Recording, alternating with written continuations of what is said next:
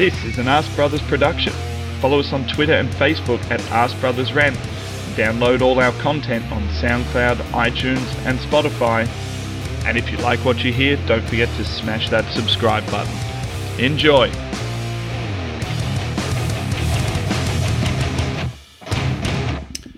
Welcome to this, an Ask Brothers Rantcast, an Ask Bros OG, the Ask Bros OG after playing the scum down the road. And uh, look, mate, Twitter has been vile. Uh, uh, WhatsApp has been vile. People who I consider to be very level headed, very, very thoughtful, considerate Arsenal fans have spent the last two days with veins popping out of their fucking forehead to such a degree I'm, I'm worried about them stroking out. That one goes out to you, Potsy. Um, Toby, I don't know. I, I kind of I, I don't know where to start today. I don't know where to start talking. I guess I'll start with just your like what your immediate emotion is after the game and whether or not you're surprised by the events of the match. Let's kick it off there and then it'll go wherever the fuck it wants to go. No, I, am not. I'm not surprised. Um, you know, I, I, tipped Spurs for a win, and, and whether that was my own self-preservation or not, or just that was an entirely logical thing to do, I don't know. Um, no, I wasn't surprised. Did I think for a moment it would ever get this bad? Probably not. Have I decided to completely, you know, become AFTV, you know, the reactive version of um, of Ask Bros? No, no. So I will, I will continue to um, support.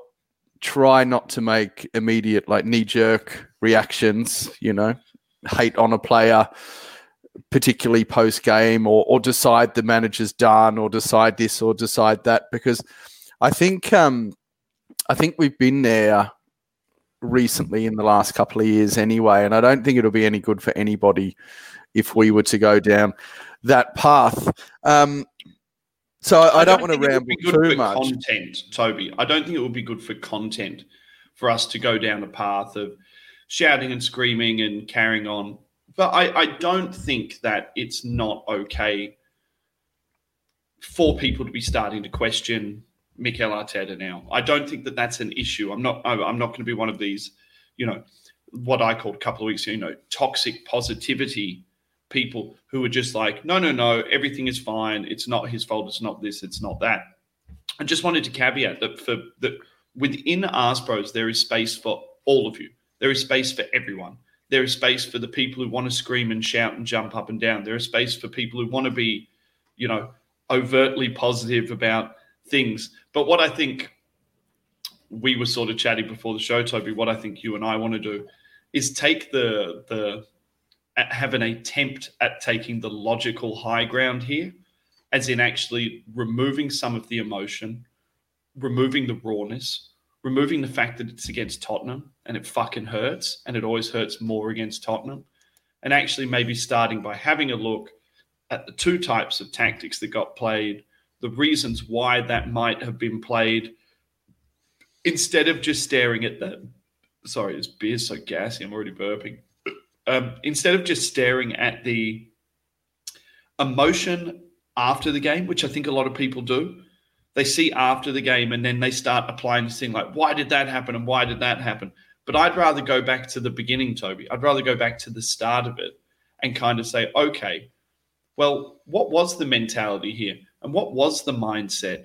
And why didn't Mikel Arteta go out in a low block with five across the back and stack his midfield and play a completely possessionless game against a Tottenham who he knew wanted us to attack them and who he knew wanted to counter attack us. Where the fuck do I start with that? And and to make a previous um, you know backtrack on a previous statement, I'm not for one second not questioning Arteta's either selection or, or certainly formation, or even more than formation, rather the the incessant tactics of overloading only from the from the wing space. I'm I'm completely disillusioned with that game plan, and I just flat out don't understand it anymore because um, it's certainly not paying dividends. Your question before I backtracked and forgot about the question. It feels like he did play into Mourinho's hands because that's Mourinho 101. You know, and and look, let's just say if you're a Spurs supporter, I realize it's nice to win, but do you really want to cede 80% of possession to a team that can't fucking score any goals anyway? Is that fun for you? Is that fulfilling as a supporter? I would argue probably not, but being top of the tables probably pretty fun as well. So, did Arteta play into Mourinho's hands? Potentially, yes. Did he try the double bluff? Possibly. Mm. You know, did did he try and say, um, and we'll get on to this. Partey is back in the team. He shouldn't have been, by the way. Um, we are we are going to go out there and, and, and attack, and we're going to try and and um, take this and surprise them because they they know we know what they think we know we know, if that makes sense. You so know, you know what I know that he knew that we know. so it's it was pretty horrible. Um, the the goal itself was a bit of a worldie, although I think we I think we contributed to that certainly.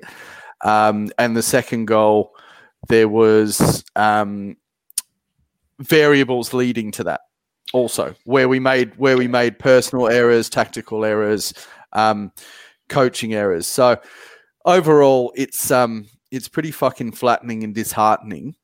But what are you going to do from here? I mean, were we were we ever really expecting with well, the I form guess, of our this, team? I guess this is where you know the conversation has to end up without us trying to have the entirety of the conversation in the first six and a half minutes of this okay, is what happened. I'm out of here. I've, I've said everything. This is what happened, and this is this is what's going to happen.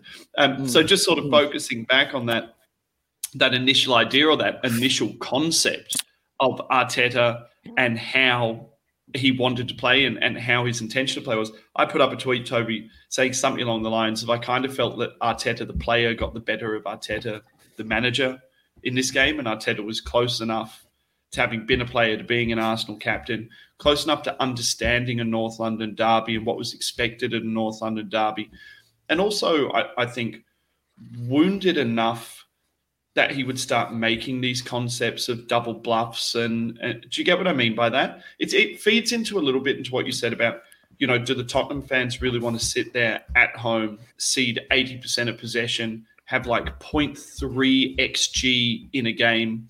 score one goal from a screamer and one goal from a, a what ends up being a Thomas Partey little bit of a fuck up from him, but I will go into that. And I mm. think Arteta may have looked at the.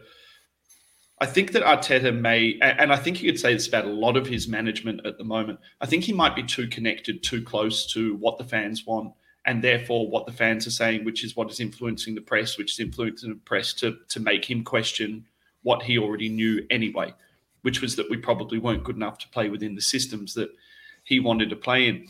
And I did get the feeling he looked at this game and thought, if I go out and I lay down and I play five at the back, and I tell these players now with their mental state where I'm already losing them and they're losing the will to play for me, if I say to yeah. them, Tottenham is better than you, Tottenham is as good as Man City, Tottenham is as good as Liverpool, and we're going to go out there and we're going to play them like those teams and we're going to sit in a low block and we're going to be passive. I, I wonder if he looked at that and thought that that was more detrimental to the mental state of the team than maybe getting the team together and saying, You're Arsenal, this is Tottenham, let's go out and show them what we've got. And for large portions of that game, Toby, I mean, there are there are metrics that show improvement, but those metrics aren't backed up by goals. So, uh, uh, taking aside the fact that uh, there is a lot of this is due to a, a lot of the, the the chances created are due to crossing, and we will we will cover that off a little bit later on because I think it's important. But against Wolves and against Tottenham, compared to the previous games, since we have moved to this four or we've moved away from this five at the back, um, granted, the results haven't been there, but the final third entry passes have doubled and the chances created per game have nearly quadrupled. That would lead you to believe that we are being incredibly inefficient with the chances that we're creating, and those chances that we're creating I don't think are super, super high XG. But it does give you somewhat of an understanding of the fact that an intentional move away from the structural side of Arsenal has been put in place.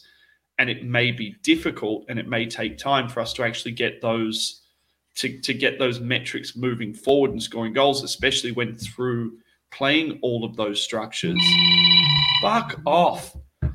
Especially through playing all of those structures, we may have actually uh, like kind of made our strikers disenfranchised with what we were doing and now we're left with now trying to play into a more attacking structure with having them out of form and it's the like mm. these compounding do you know what i mean it's like these compounding things at the moment where he's kind of done something one hand and then i'll just finish with this toby if there is any criticism of Mikel Arteta from me, any criticism of Mikel Arteta at all from me, it's that I think that he didn't have the wherewithal to stick to what he thought he knew. He came in and he tried to play attacking football when he started. He realized it didn't work and he had to play structural football until he had the players that he needed in. And then he's moved to a more attacking sense of football, and it's now left him in limbo where I don't think the team is bought in one way or another. And that may un- end up actually being his major downfall. Hmm. Well, you've certainly made a whole bunch of statements that's really made it difficult for me to answer any type of question. Um, I guess Look, okay. I, I guess the, I guess the first bit for you to respond to is the concept of the fact that he would have mentally crushed them if he sent them out to defend against Tottenham. Okay, that I, I like your thought process what with it. I think he played the uplifting um, mental game and tried to empower his team to believe in themselves. Um, now I remember in terms of the you know the entry passes or whatever metric you were using having 50,000 crosses a la Moyes at Manu, to me, doesn't impress me enough to say that it's working or we're, we're moving in the right direction. So I'm probably not going to buy into that too much. I think the final third entry passes would let, lead us to, would lead us to believe that the ball is progressing into the final third more though, which was one of the option, one of the issues yeah. prior. What okay. we're doing okay. with it once we get there, I completely agree with you.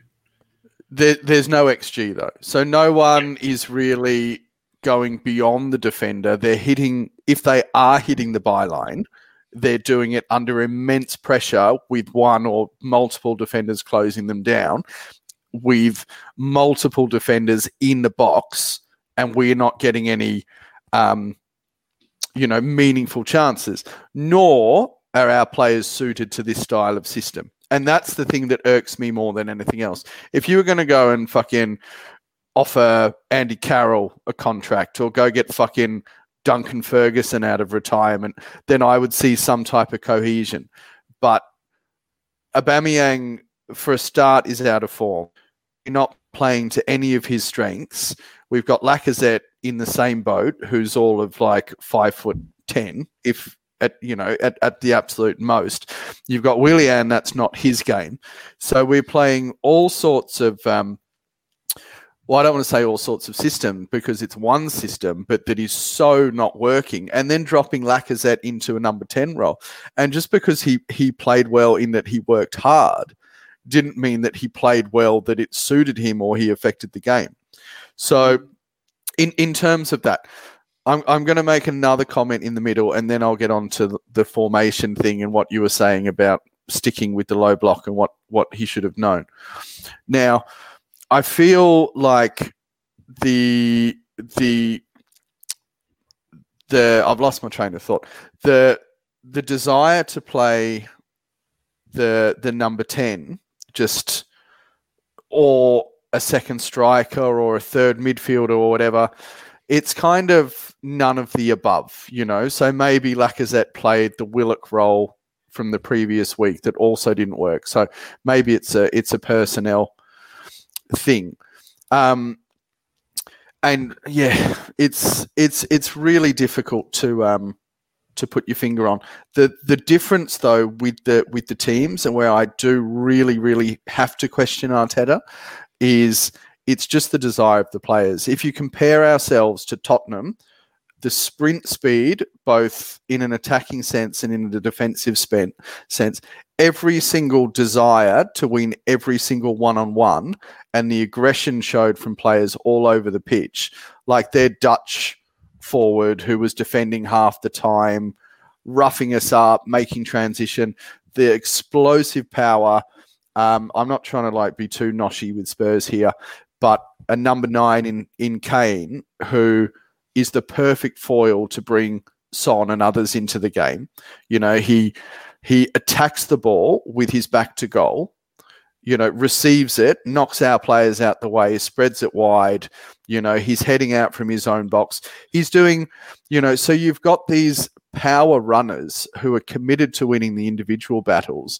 And for me, that's the biggest issue with Arsenal because we're kind of stuck in limbo with players that are technically okay, but not that technical, fairly weak minded, fairly physically weak, you know, and we're just not winning those one on ones. Things that you're all the things that you're saying, Toby, in that sense, heavily come back to squad, right? Which is what we've been saying for weeks and weeks, which is why I kind of not took umbrage, but I've I've had some conversations with people online where I've said, look, you cannot say for six weeks the squad is shit, the squad is shit, the squad is shit, and then over the course of a game or two decide that the manager is complete and total shit and needs to be removed. I think that the, the no, systemic no. failures that we have across the squad that don't allow us to play with the right inten- intensity. And it was interesting, you know, when I was listening to them go through the Arsenal teams and the and the the the Tottenham teams, I wasn't staring at that Tottenham team thinking, how fucking amazing is this? I mean, outside of the obvious players, Toby, who stick out,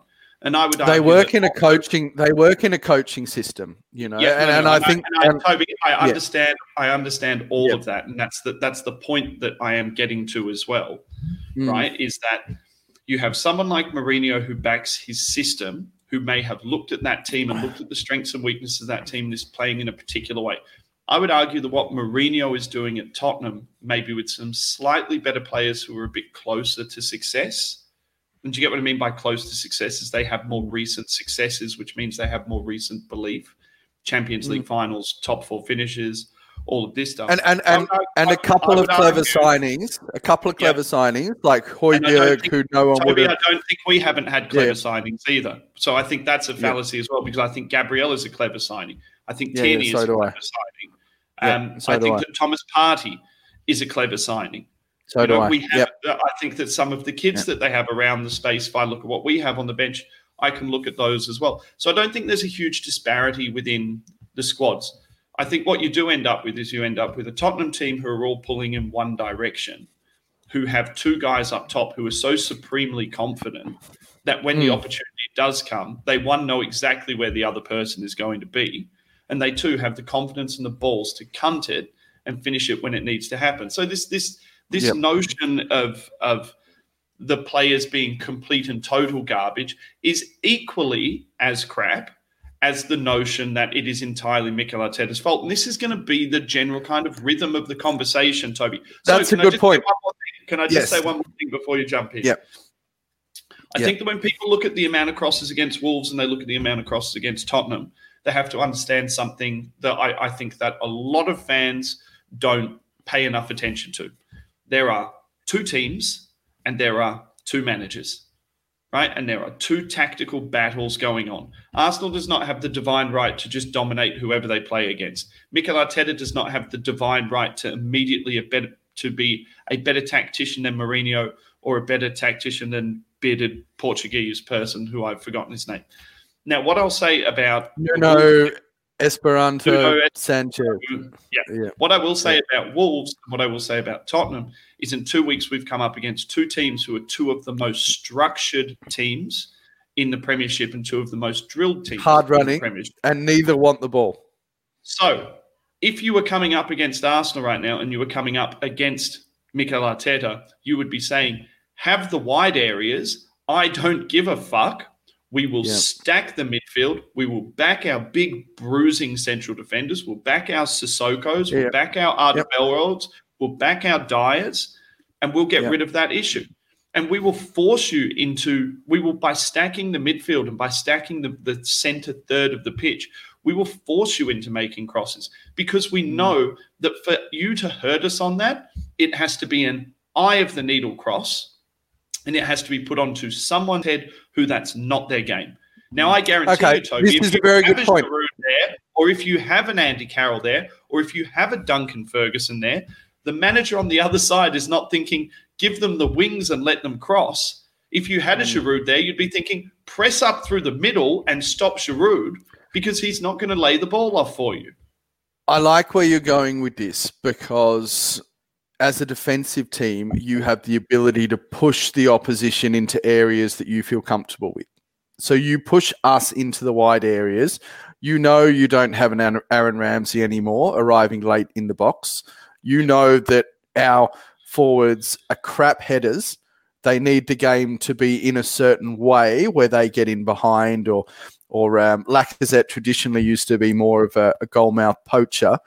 Um, so the crossing game doesn't suit us.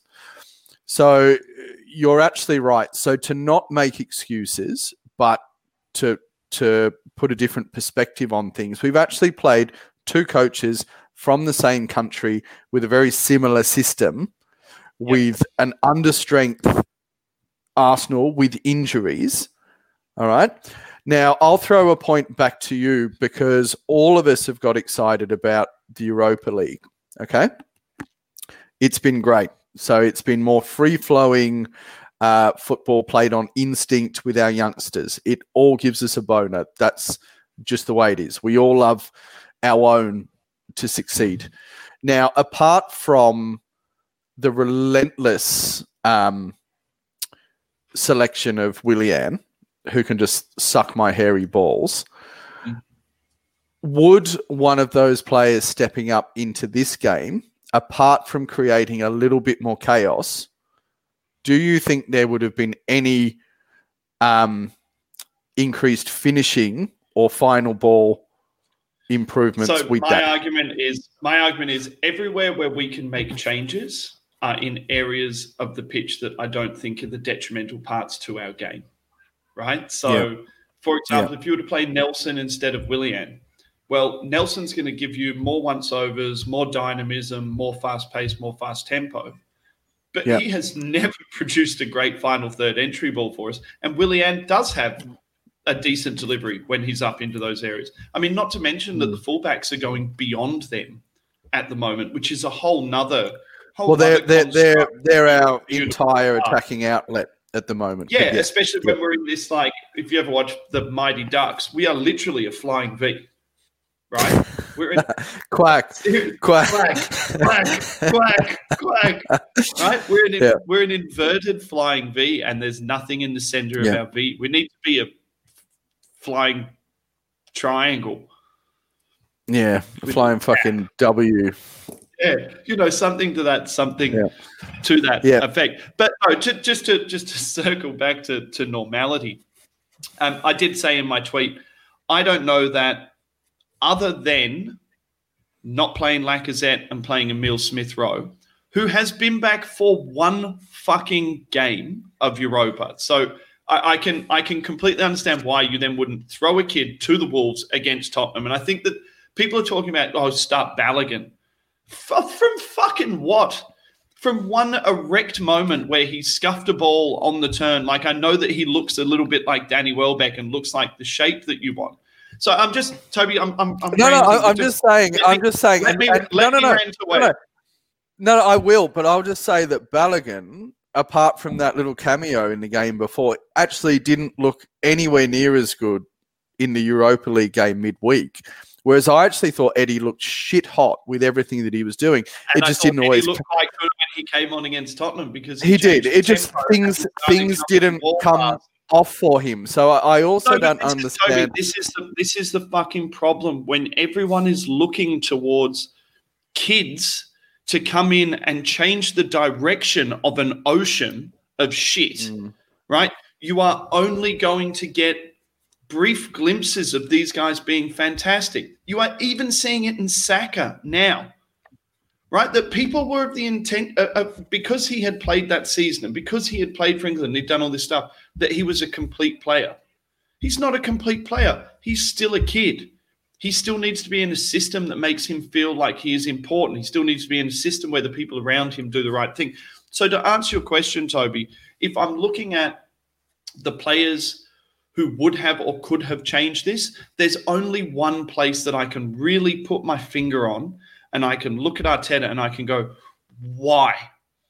In no system do you make sense. Why? It's Granit Xhaka, right? It makes no sense. Why is he up there in the final third trying to pop final third entry balls when he's just been cunting things into fucking Rose for weeks and weeks and weeks with heavy touches and heavy passes? Why are you playing him in a counter attacking team where the thing that matters most is that if you do get caught out of position and you know that you're going and you're fighting with a Tottenham, that you have recovery speed to turn on. that's the position where I would have considered playing Ainsley Maitland Niles in there because you would have got bona fide stand up defending, and bona fide recovery speed. But I will caveat this by saying this again, Toby. The same thing I said about ESR. You've got a guy who has played, ESR has played one and a bit games or two bits of a game since he came back and Ainsley Maitland Niles has had one performance all year out of midfield yeah, against I, I, Vienna. Okay. I, I think AMN I actually don't have a problem with Arteta not rewarding AMN straight away. He played 93 minutes against Rapid Vienna. He showed one good performance. What I love about that is he's been fed in and he'll get another opportunity now in the in the Europa League. So I think I'm happy that AMN has at least got a crack in central midfield. The Xhaka thing, who the fuck knows why Arteta? Arteta obviously trusts him more to not leave his space and add more defensively.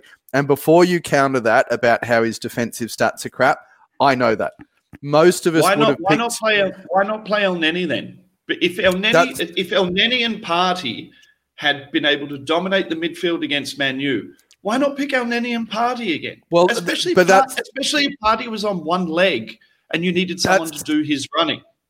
Jesus Christ, that's the million dollar question. All right. Now I laughed my ass off when Xhaka was selected because I knew all of our group would lose their collective shit. Not that I agreed with the not and it's not that I agreed with the selection because I just assumed that Elneny would be partnering Partey or Party because they'd had such a good performance when they discovered them as a duo. So, I, and I I understand that Lacazette made that three. So there there is there are things that Arteta is seeing on the training pitch, and he is much more qualified than we are to make those decisions. Mm. However, I would have picked Elneny just because of more of the speed of movement on the ball and then the motor to get back and forth. I, I think we all know and think that um, the Xhaka thing is over and it's time for us to start moving on. And even, you know, even if they're players that are perceived less quality, we need to start thinking forward rather than thinking backwards. The yeah. only thing I might ask, and this and this doesn't um, you know, on the second goal with him getting caught up the pitch and not paying any attention to Partey coming off, the only thing that's my little caveat, by the way, but the only thing I can think is because we actually played with a central pairing rather than a back three, is that his job was to sit deep again and make up a, a three at certain times, you know, and and that Arteta trusted him to do that. Now, Arteta actually played Elneny very deep against Rapid Vienna and let AMN do more roaming and Lacazette drop deep. And I actually mm. thought El Elneny had a very poor game against Rapid Vienna. So I wonder whether that comes into it or whether that was always the plan no, or he dropped. As, as pseudo fucking pundits, Toby, I think you hit the nail on the head when you said we're not in the training session. We don't see how people are reacting. We don't see how people have pulled up. We haven't seen how Elneny has pulled up after being out of the game for you know. Well, he couldn't. He couldn't train with the squad for 14 days, so maybe he yeah, wasn't yeah. sharp enough. Yeah, and maybe you know? and maybe he looked at that Rapid Vienna game, and maybe he gave him that first 40 minutes in the Rapid Vienna game, thinking well, show me if you're back to full fitness. And if you're back to full fitness, I can pull you off after 40 minutes and play you next week. Mm. And maybe he didn't. And we're just sort of p- providing some devil's advocate stuff here, Toby. So we'll move on because I think we've actually covered that off a lot better than the vast majority of podcasts that I've listened because we haven't just sit, sat here going like, he's fucking shit and he's a cunt. Um, which I think is, you know, is, is important for you and me. We're also sober, which is, you know, also helps Makes us a to uh. Yeah, unlike last week on the last Ask Bros OG where I was half cut and I was like, fuck you, fucking fuck Oh. you. It sounded better than I thought it did at the time. Yeah, it So- sounded it felt drunker when I was doing it. It sounded more sober afterwards. Um, so look, let's move on because I think we've like I said, I think we've managed to carry that off and we've looked at the reasons why things might have happened and we've looked at the reasons why we think other things may not have happened. Right. So moving aside, two other things I want to cover off from the game, and we don't have to spend a huge amount of time on them, and then we can get into the general crux of it for the last kind of half an hour or not. Okay. Thomas Partey not sitting down on the floor when he had that injury and instead walking over to Mikel Arteta and saying, I want to come off, which opens up the space for their second goal. During a period of time where we had been dominant, we'd come back into the game and we were actually looking to Yeah. start to create some chances. Last 10 minutes, Yeah, yeah, probably, yeah. probably our best 10 minutes. Yep. Was that, in your opinion, the way it was in my opinion after I looked at it, Thomas Partey, a little bit of a fuck you to Mikel Arteta? Like walking over to him like, I'm gone, get me off, I'm gone. Or was it the I- fact because he's a Simeone player, Toby, has played Champions League finals, and you would think that these people would know when you're injured, you sit down on the floor. Yeah, I, I, I don't know because I actually haven't watched it back. I actually haven't watched anything back from the game, which is very good of me when we're trying to analyze the game. Okay, well, I'll explain Um, it to you. Thomas Partey, Arsenal are making an attack down the left wing. No, no, no. I, I know how it all played down. turns I, yeah. turns around and walks over to Arteta. So whether you saw it or not, I guess I'm trying to I'm, I'm trying to work out whether or not you think that that was a, a, a poor decision by Thomas Partey, or whether you thought that that was a, a maybe the way I sort of read into it, a little bit of a death knell into Mikel Arteta for him to walk over there and be like, "Get me off, I'm done." Mm. I, I, I- don't have a response for it because I feel that I'm just making something up that I don't have the authority to say after here for. We're just after Or- or- okay, or- so, okay, so or even turn, let's, interpret. let's turn it into okay. So instead of you saying I can't answer the question, which doesn't make for great content, but we'll move on. Um, how about we turn it around and we say, is it possible that Mikel Arteta pushed Partey into the game, and that that could be considered to be another poor managerial decision from him that may That's make what that I'd- team that's what on Partey look at it and say, well, why did you do that? That's what I'd rather talk about because, in terms of managerial decisions, I think that's a zero out of ten. So pushing, pushing. None of us expected to see Partey this game. None of us, and it was always going to be one of Xhaka, Ceballos, and Elneny, or two of sorry. So when I saw his name on the team sheet, I was like, "Holy fuck!" I thought he was out until after New Year's. So for for me, it's certainly a case of a massive gamble, a hail mary, if you will, to include him when he clearly wasn't ready.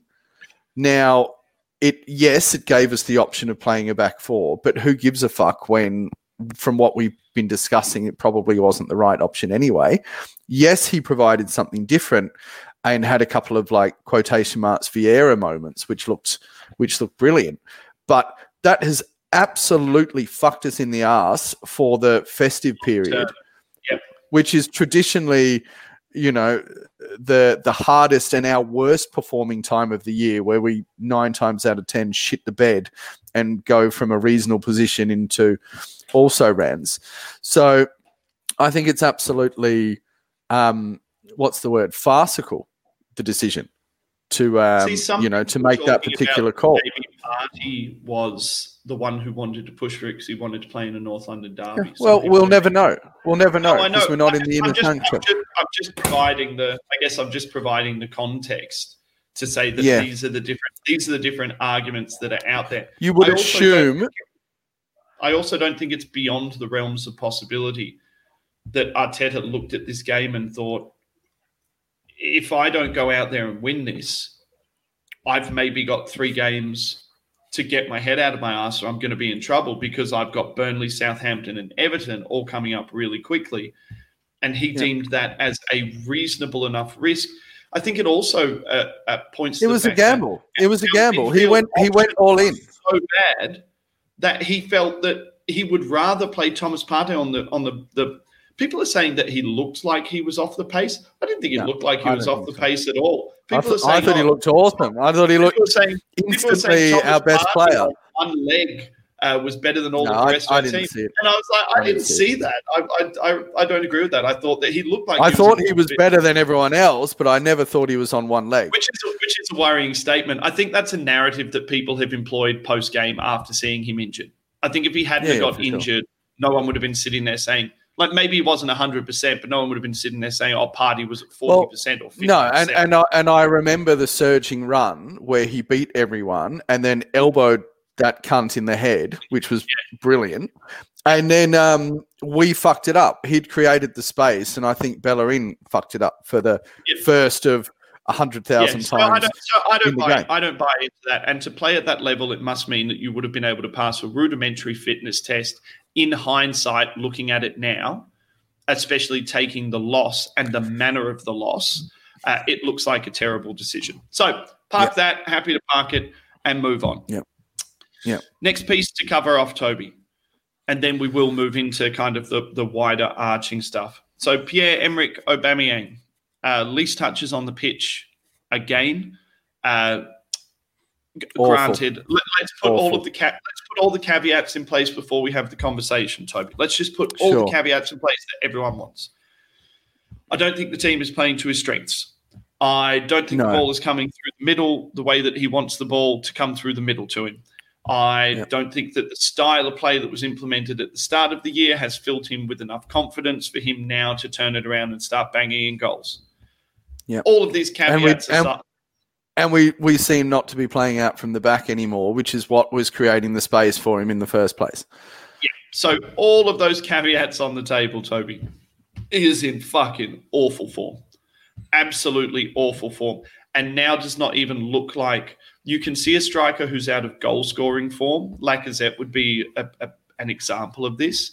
Out of Yeah. goal scoring form, out of passing form, out of touch form, still trying, still trying to kill himself to get back Mm. into form, which is what seems to have given Lacazette and the Lacazette supporters trust he, he's had so much more rope than any other people would have had. Um, but it looks with Pierre now that he is so over it, so upset with it that he doesn't even want to go and look for it anymore. And I tell you what, that ball from Lacazette into him in the second half, where it comes across him in the area where he wants, where he's isolated one on one with the defender, where in the FA Cup last year, very, very similar ball, he takes that one touch outside the player and dinks the keeper.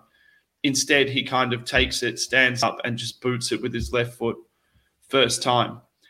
I don't want to have a conversation, Toby, about the age profile, the weight of the contract, the captaincy. I don't want to have a conversation about that. I want to have a very simple conversation with you, and it's a very easy question. For once, it's not a question wrapped in another question. It's just a simple question. Does Pierre-Emerick Aubameyang require some time on the bench or in the Europa League squad to refine some form? How long can you continue to persist with someone with this degree of poor form and loss of interest? I don't think you can. It's like my Pepe response from the other from the other day. I think you just got to keep him in there and hope something falls his way and something makes his dick hard again. Because I don't think dropping him down to a level, maybe you could drop him down a level when he plays a couple of games in a week. That could be a gamble in terms of his fitness, um, but he could find some goal scoring form or some more freedom to play the game that he wants to play. But I don't think we've got anyone who is going to come in and do a better job. So it's better for this, and and maybe um, this reflects the the manager side of things as well. You just got to stick, and eventually the cream will rise to the top, and some of the quality is going to come back. Something will come off at some point, whether it's a bundled in goal or something like that. Um, and or a game against an opposition that suits us a little bit better will open up and and things will will improve.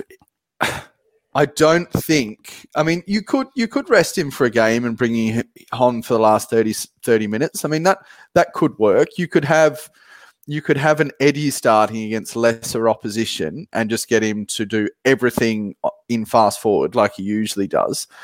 The only problem with that is you run the risk of all the pressure going on to Aubameyang and us chasing the game again if things aren't working out. But look, I reckon you just got to play him through. There will be some natural squad rotation anyway because you can't get through the Christmas period without it.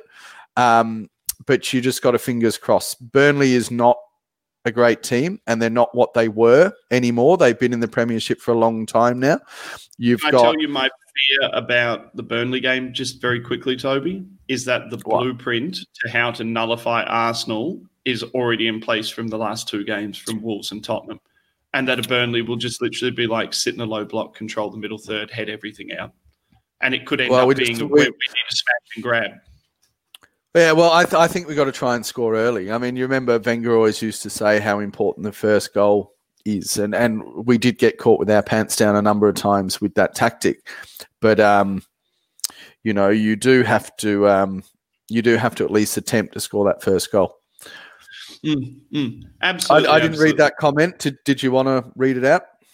No, no, it's just just Humbo Gumble just saying that the the missed header from Tierney's cross sums up Auba's present state of mind.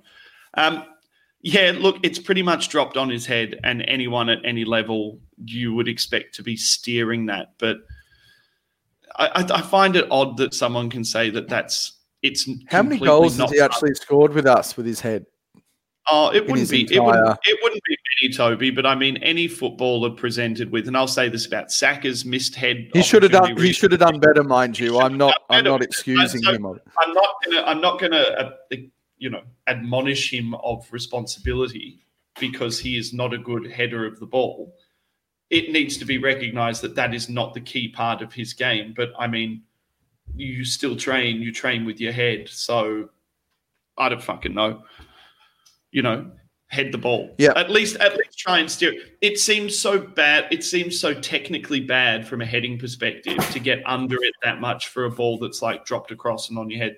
The- Oh, it was horrible, understand. and and it was and it was in the 46th or 47th minute, so it was an opportunity for us to get back in to the game. Um, and just to elaborate on that, it's it's almost a waste for us having Kieran Tierney in our team because he seems to be an old school defender in that you know he just runs his ass off. You know his motor is huge. He flies into everything. He's everything you want as a fan you know, and he he loves chalk on his boots and he whips in crosses, and we just don't have anyone that can finish anything that he does. So it's like all of that effort is for naught at the end of the day, and it, it's really frustrating. And I feel frustrated for him, who's giving his all, and we don't have anyone around him that suits his particular game. you know, it's it's almost like fucking meat Gabriel. Yep, yep. I, I was going to say bloody kebab meat head. You know, Kolasinac under Emery, the shittest player, technically unsuitable to football in general, has been far more effective than Tierney in terms of um, assisting outputs because the actual game was set up more for his for him to influence it. You know, that entire Emery system where we would overlap he would burn down and effectively pass the ball back for an open foot finish. That suits Aubameyang's game. Whipping the ball in these delicious balls with lovely curl and all of that stuff, and all of the workload that that that um, Tierney does and commits, and you you you're throwing balls to But the couple of nothing to that we got nobody. To the line, we've actually looked quite good. But I think you're, again, you're coming up against the Wolves team and a Tottenham team who are aware of the fact that in the wide spaces, the dangerous area is the byline. The safe Yep. area is out wide with a whipped in cross. Yeah. And, and that just Yep. goes back to what I was saying before about how I think a lot of people don't look at the other team and they think that Arsenal have the divine right to go and impose themselves on every game. And that Arteta goes out there and says, We're going to play like this. And the players are allowed to play Yeah. the way that Arteta wants them to play. I think Well, there- there is- issue with the fan base. The opposing There- team, it is the opposing team's job, and we saw it against Leeds, that we came out and were battering Leeds for the first 15 minutes. And is it Belsa? Belsa? Bielsa? Bielsa Yeah. made a change and completely nullified it. He just pulled someone off, dropped someone into midfield, and that was Yep. it. Arsenal's channels were broken and we were going pointless U shaped possession, and then they ripped us. No, correct, correct. And can I say one thing as well? Is that us as Arsenal fans? A friend of mine is a is a West Ham fan, and he like he always throws shit at me to stir me up. And you know, you know me, Max. It's not hard to get a reaction out of me because I have the resolve of an ant. You know, I just fucking fire up and jump at anything that anyone throws at me. But he's like, you glory hunters are so fucking arrogant that you think you've got the divine right to be in and amongst it always. He's like, why don't you be a proper fan and suffer the way that we all do? Yeah, yeah, uh, and I and Toby, I completely agree. And that was I, uh, I was sort of arguing with some guys in our group this morning, and I was saying things along those lines. I was like, from top to bottom, our club hasn't acted in a way or represented itself, its managers, its players, its board in a way over the last 10 years that would give us the right to be a top 14. And that's the reason why we're not a top 14 because none No, of and- the and- pieces of the puzzle, none of the structural pieces that make up the crux of a successful organization have been built in a manner where they're all moving in the same direction and doing the right thing. And do you know what, Toby? Let's let's let's just move on to the last part of the show because we we didn't want to ramble on too much tonight. And all of this is kind of kind of built into the last part of the show because it's going to encompass everything that we talk about. And can I just say that that comment that you made, I think, is such a nail on the head comment and such a solvent comment for all Arsenal fans to listen to. And you know, if you listen to Darren, who I do clock end talk with, you know, Darren's been a fan of this football club for a really fucking long time. And I'll give you his statement last week. He said, Yeah. in a way, I'm not that upset that we're this shit because it's about time that people who've only been following this football club for the last 20 years learn what it is to be an Arsenal fan.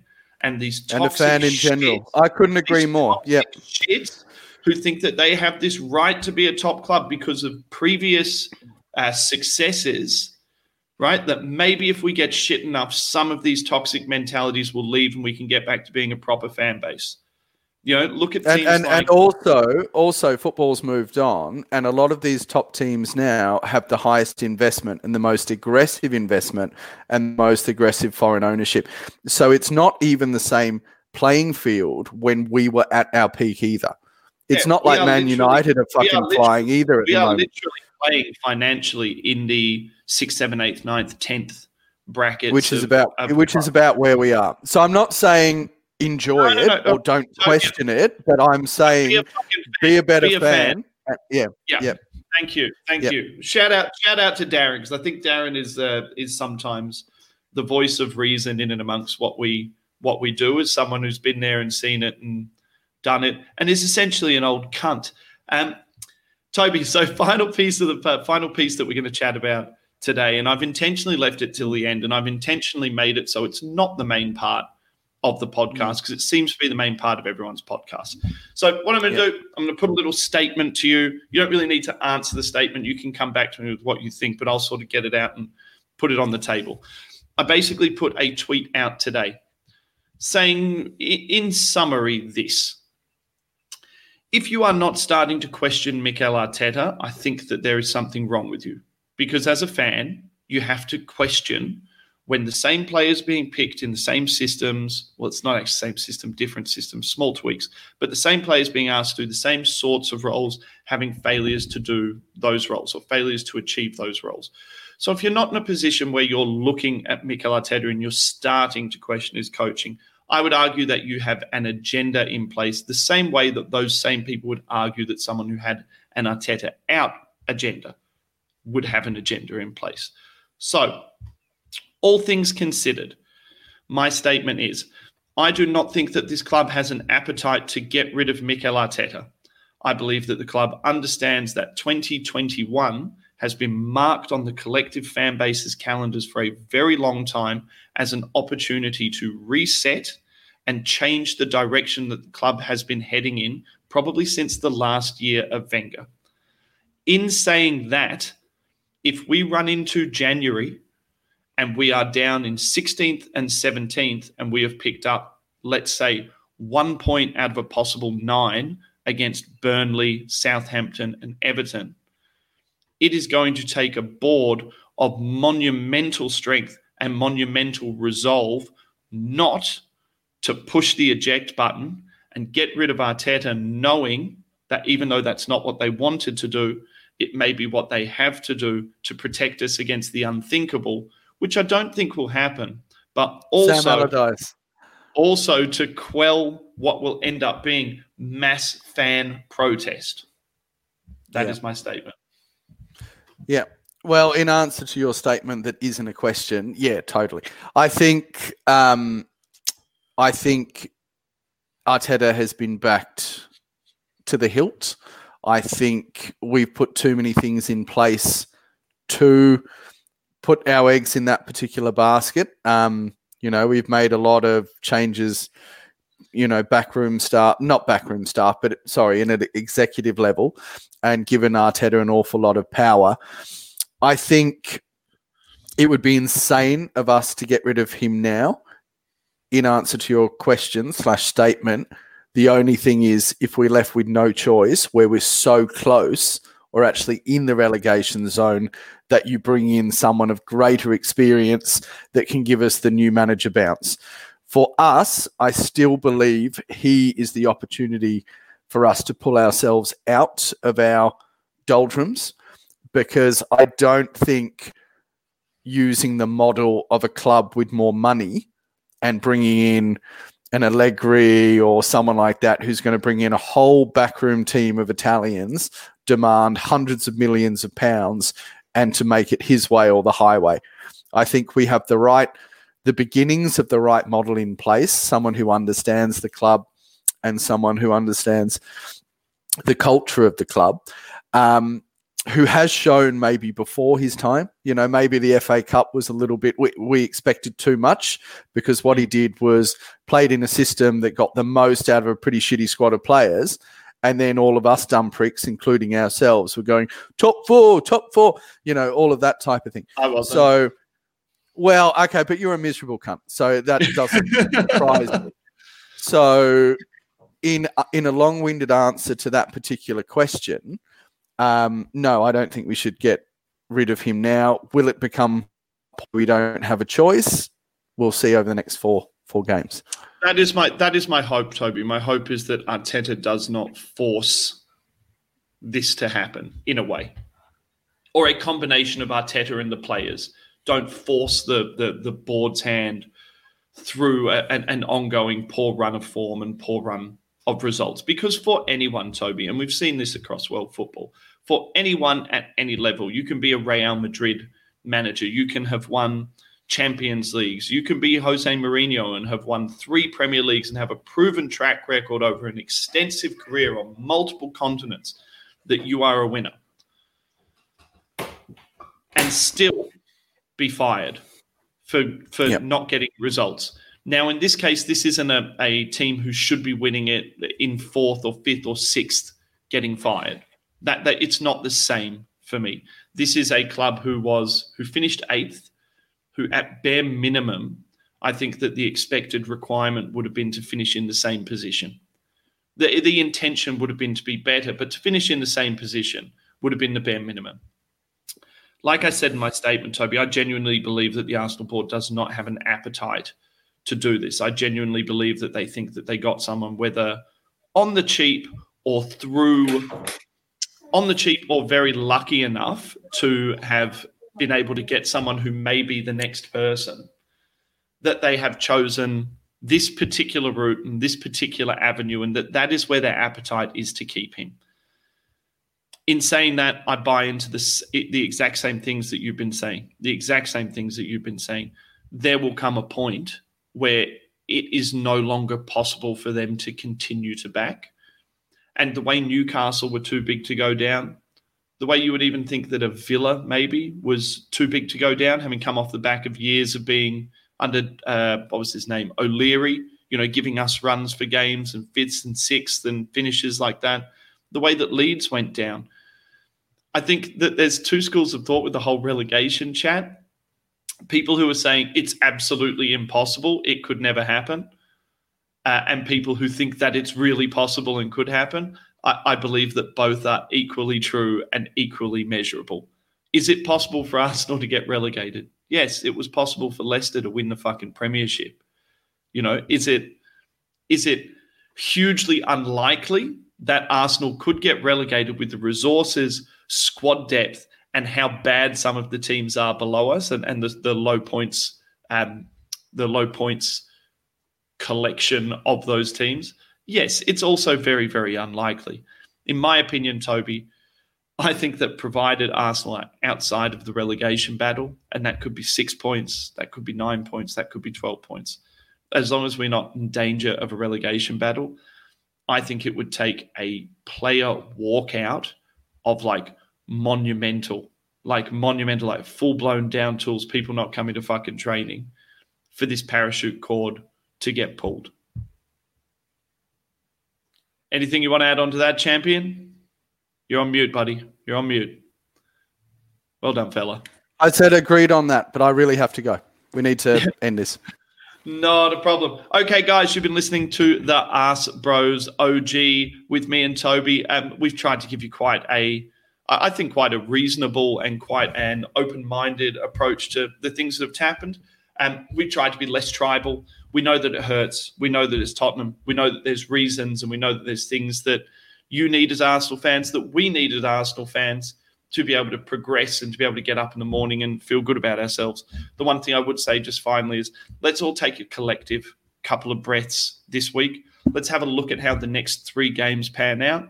And I tell you what, for all you Arteta outs, I won't be that far off of being there with you if we come out of the next three games with one point or less. Um, so chin up, Gooners. I think there's lots of reasons to still be confident not obviously that we're going to do anything that we're going to win the premiership or that we're going to finish in top four, even in in in um, or even that we are going to be in and around the Europa League places. But I don't think it's all doom and gloom, and I think that 2021 is beckoning. And for any of us who thought that that this was going to change while we still had the likes of the Mustafis and the Kolasinac's and the Luizes and the Özils all taking up all this massive amount of money and all taking up essentially first team positions. And that we could countenance having those first team positions not there and not having players in those roles affecting the affecting the team in a positive outcome. I think it's always been silly of us to think that we were going to be anything ever better than a sixth, seventh, or eighth team. Unfortunately, currently we're sitting in 16th onwards and upwards, Gooners. We'll see you next week. I don't know whether Mandy's going to do an Ask Bros Extreme. He hasn't resurfaced. I assume he's drowning under a blanket of anger. And Scunny Mike will be back with the Friday Ass previewing what will hopefully be 5 0 against Burnley. Good night.